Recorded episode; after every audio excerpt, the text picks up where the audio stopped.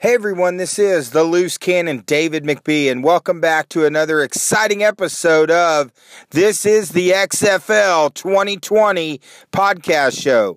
So glad to have you join us, and I'm doing this episode a little bit different. My sound might sound a little different, because I'm actually doing this on the road. Um... Couldn't have Joey the Dragon Shaw join us this week. Unfortunately, he had some technical issues trying to join me on the road.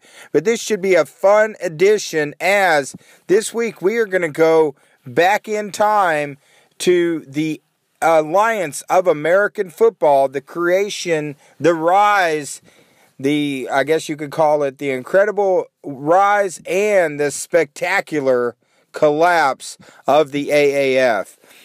Of course, uh, a lot of people said, hey, Loose Cannon, this is an X F L show. Why in the world are you talking about the A A F on this show? And the reason's pretty simple. Uh, I think there's a lot that the X F L could learn about what worked well with the A A F, and there was some things that worked really well. Uh, the football, that worked really well. The financing, uh, not so much. But I think there's a lot the X F L can learn about it. So we're just going to do a little retro episode today. Uh, should be a shorter edition. But uh, real quick, you know, talking about the A A F. Of course, the A A F came together uh, very quickly. And the really cool thing, if you really research the A A F, is there's a lot of X F L ties to the A A F. And it starts at the very top with Mister Charlie Ebersol, who helped create the A A F. Of course, Charlie is the son of Dick Ebersol, who helped create the X F L back in two thousand one with Vince McMahon. Um, Charlie is the son of Dick Ebersol. Of course, Dick Ebersol, huge name in the world of sports, uh, president of N B C Sports, uh, you know, had the Olympics at N B C. I mean, they were the top of the line in sports for a long time. Of course, uh, when N B C lost the N F L, eventually they ended up partnering and trying to create their own league with the X F L. And we all know kind of how the first one uh, ended up. But Charlie Ebersol also created the thirty for thirty, This is the X F L documentary. And for any fans of the X F L, I would say really watch that that video. I thought it was a very good uh, program that they put together, really explaining what happened with the X F L. And really, during the creation of that video and uh, that documentary is when Charlie started to get the itch to possibly start his own football league. Uh, I remember he had a conversation, I believe it was with Tom Viet, the former G M of the Orlando Rage, who told him, yeah, spring football will work if you just don't screw it up. Well, unfortunately, the A A F ended up screwing it up. But, you know, Charlie took that advice and started really thinking about getting involved. And there's a really poignant thing on the uh, end of the documentary, uh, a moment where Vince McMahon and, you know, he's sitting down with Dick Ebersol and they're talking.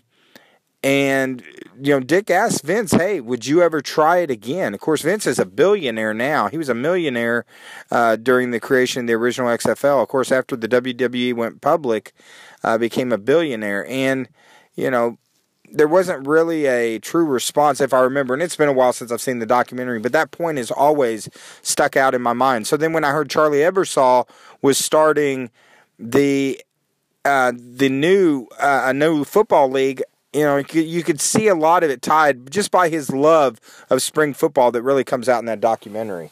So the first thing uh, Charlie reached out to, of course, he got his father, uh, Dick Ebersol, to be an advisor during the creation of this league.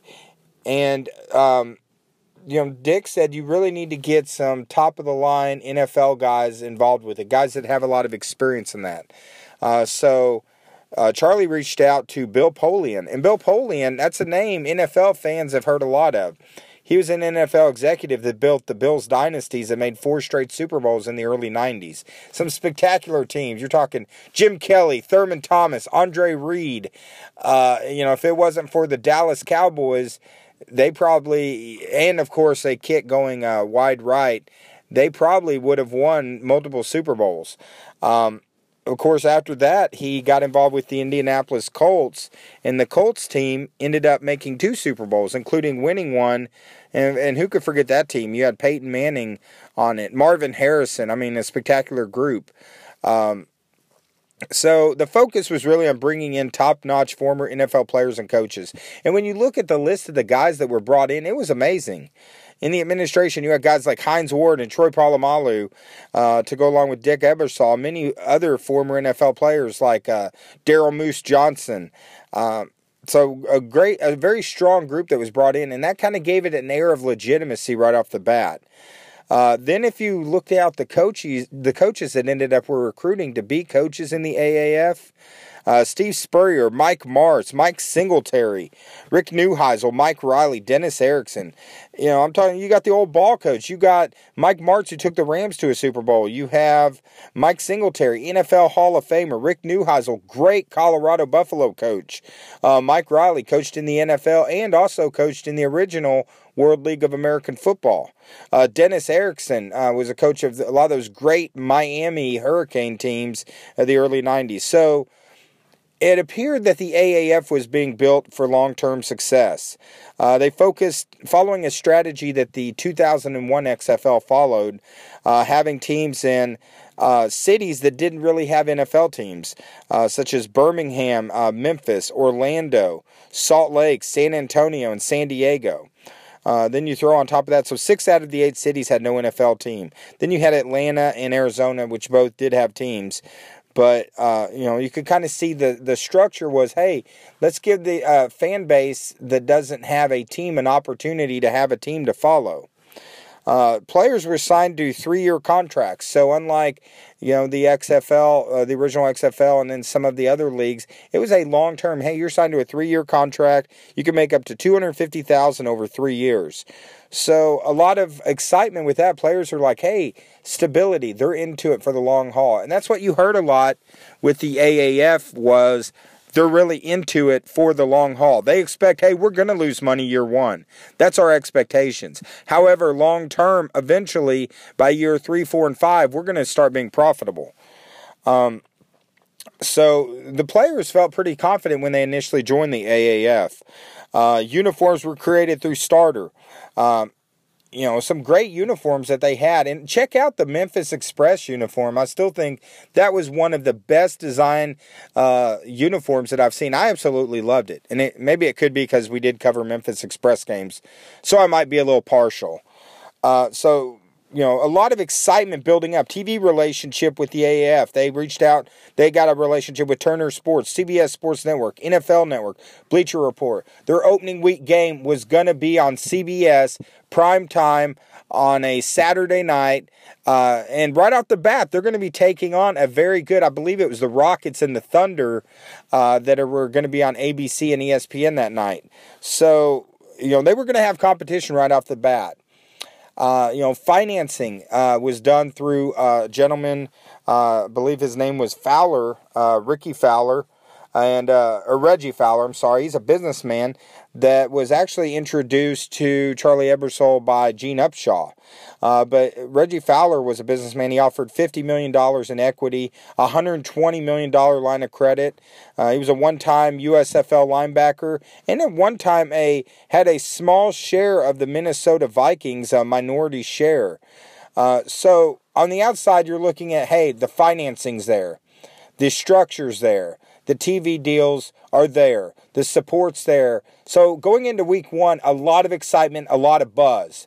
Uh, and on, ultimately, week one was a huge success. Uh, lots of excitement, great coverage, whereas the X F L got destroyed by E S P N and a lot of those other organizations. Um, the A A F did not. It was getting a lot of Um, good coverage right off the bat. Week one, they averaged close to twenty thousand fans.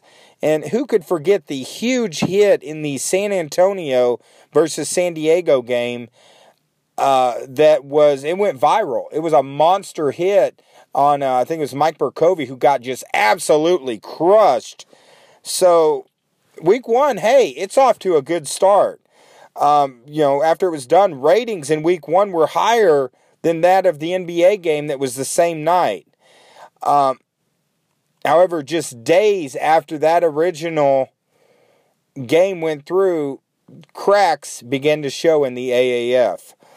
Um, in week one, there was a delay in paychecks, and initially the A A F front office said, hey, that is due to, uh, you know, we changed our, our uh, providers, our payroll people. Uh, that's the reason for the delay. Well, what we now know was Fowler's accounts were frozen due to a fraud indictment. And you know, the A A F, the cash flow just stopped. So after week one, they're like, hey, this is about to become a one or two week league, and we're going out of business. So they reached out to a gentleman named Tom Dundon. And Tom Dundon, he owns the, uh, the uh, Carolina uh, hockey team. He's a billionaire, uh, you know, self-made man. If you see him, you know, any pictures you see of him, he's not one of those, I'm going to be wearing a suit, I'm going to be looking like a million bucks. No, he looks like he's any fan going to a game. Uh, when he did his A A F uh, uh, broadcast, I think he had his Carolina Hurricanes, uh, you know, hoodie and stuff on. Uh, so, you know, forty-seven-year-old guy, but very successful. And the N F L had actually vetted him about possibly purchasing the Carolina Panthers. So Dundon was initially very intrigued about the possibility of getting involved in this football league. Uh, I know he reached out to a lot of lot of media, a lot of other N F L guys, and to kind of find out what was going on. And the word he initially got was, hey, it can be a success. They've just run into financing issues. So he accepted the deal. It was like a four-page agreement.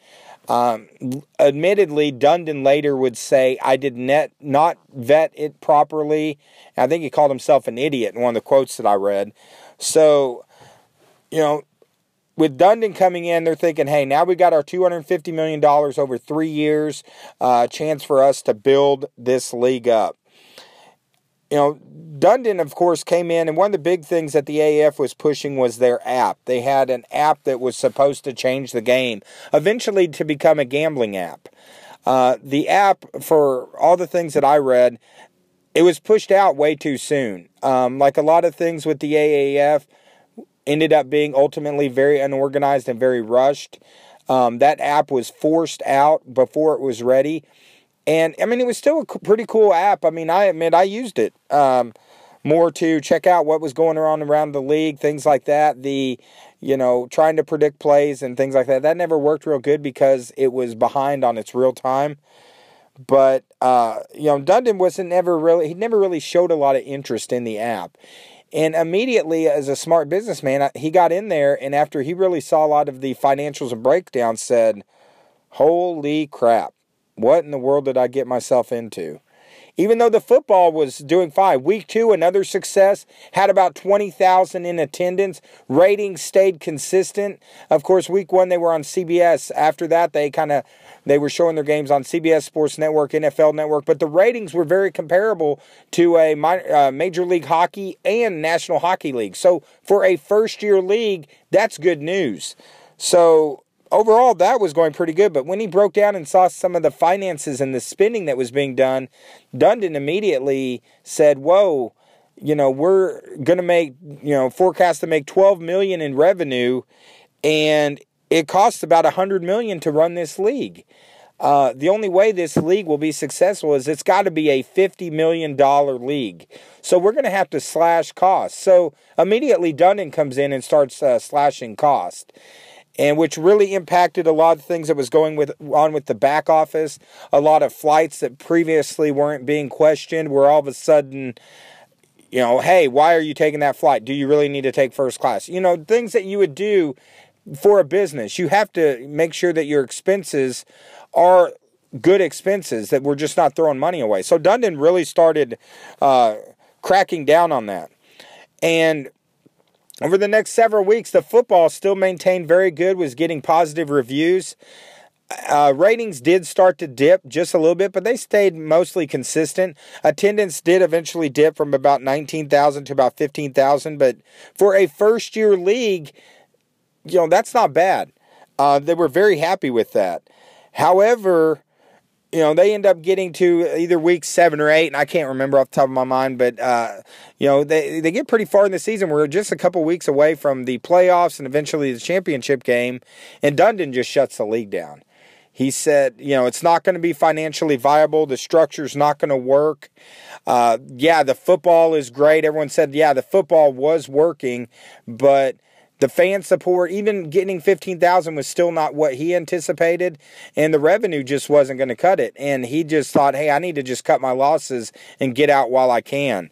So he ultimately ends up, you know, closing out the A A F. He he shuts it down, and which was very disappointing because there was some good football going on. There were some good teams. Steve Spurrier's Orlando team was definitely the class of the A A F and would have been hard to beat. Uh, looked like they were probably on their way to a championship. But they ended up shutting the league down.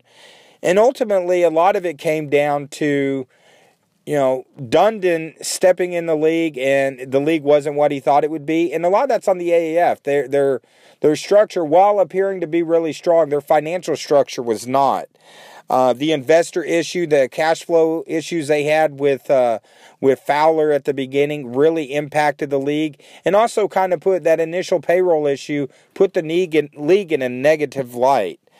Um You know, the lack of a major T V deal, I think, also impacted. Yes, C B S, they had a good deal with C B S to broadcast that initial opening week game, and then I think they would also broadcast some playoff games later.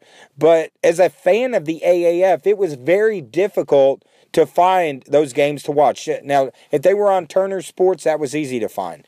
C B S Sports Network was difficult. You had to subscribe to the C B S Sports Network. Uh, N F L Network, you know, I'll tell you, my local T V package does not include the N F L Network, so I wasn't able to watch those games. I had to go and watch them online. The Bleacher Report games was primarily online. So a lot of them you had to search. It wasn't just like, hey, I'm going to turn on Fox and C B S like I do when I watch the N F L, E S P N, N B C, and watch those games. Also, I think uh, some cities did not support the original, I mean, the A A F. And I'm talking Salt Lake, Arizona, and Memphis. Salt Lake and Arizona both had around ten thousand in attendance a game, an average. Uh, Memphis had about twelve thousand, which was so disappointing because great uniforms, fantastic setup over in Memphis, but could never get the fan passion behind it. And I think that's a lot of things. I think, you know, just specifically talking about Memphis, the Memphis Express, is there's things that they could have done to try to ignite more fan interest, including offering uh, ticket deals. The X F L right now, the X F L twenty twenty, is offering some great deals on, hey, you can get four tickets for forty-four dollars, you know, specials like that throughout Christmas, trying to get a, a good fan base out. Um, a loss of money, too, on the technology app ended, you know, really impacted. You know, they wasn't going to get any return. There was all this money, which was great. It had the potential, but it never had the time to develop and reach its full potential. Uh, some of the things that worked well with the A A F, the football. You know, you won't find hardly anyone that will say, hey, the football was not good with the A A F. The football delivered. And I think that's what happens when you have some long-term N F L executives, uh, players involved with it. The football delivered. Plus with the great coaches they had, no disappointment there. And also another positive thing is there was more portrayal in the press, a positive portrayal. It wasn't Vince McMahon going toe-to-toe with Bob Costas, Costas like what happened in two thousand one. It was E S P N, hey, analyzing it. Uh, you know, there was a couple bloopers. I remember there was a, a blooper. I can't remember if it was on, I think it might have been N F L Network, where uh, I think it was Rod Woodson. I might be wrong on that. This is what happens when you go straight off the cuff. But Rod Woodson, you know, made the comment, uh, well, nobody's watching anyway, and it was a live mic. And, of course, he tried to claim a bunch of things. Well, I was saying it about uh, this, this, and this. I wasn't saying about the league. Bull crap. We know what you said. And I hope it was Rod Woodson. If it's not him, whoever said it, bull crap on them. But, you know, besides those couple instances, though, a more positive portrayal in the press. And another reason I thought they were doing well in the football realm is they wasn't trying to put the N F L out of business. Vince McMahon in two thousand one came and said, this is the extreme fun league. This is not the no fun league. Uh, You know, we're going to go head-to-head with the uh, N F L, and we're going to put them on their toes. Ultimately, they didn't do that, but the A A F and their approach is, hey, this is giving guys an opportunity, some really good guys that was great players in college, just didn't quite make the cut for the N F L, but still fantastic players that can put on some exciting football. But ultimately, when you look at the rise and the fall of the A A F, number one, it just comes down to the almighty dollar and the financial issues that the A A F ran into was something they just couldn't overcome. They made a deal with the devil, and they danced, you know, in the pale moonlight, and unfortunately, they were unable to overcome those issues. Then they bring in a buyer who in the books looks like, hey, this is going to be a strong long-term commitment, but he didn't like the, he didn't follow the same vision that Charlie Ebersol put into it. Uh, you know, of course, when Dundon came on, he actually took Ebersol where he no longer had a vote on the board. So, I mean, that should tell you something right there, but a completely different vision. And it's really sad because Charlie Ebersol had the vision, he had the passion.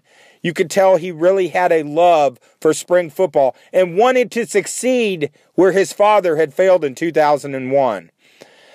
Ultimately, it wasn't Charlie Ebersol's fault. Uh, you know, if you do get an investor, and they're, if you look at their initial long-term plan, even though they were overspending, they still had a lot of good things that could have ultimately been successful. They was going to have to cut expenses.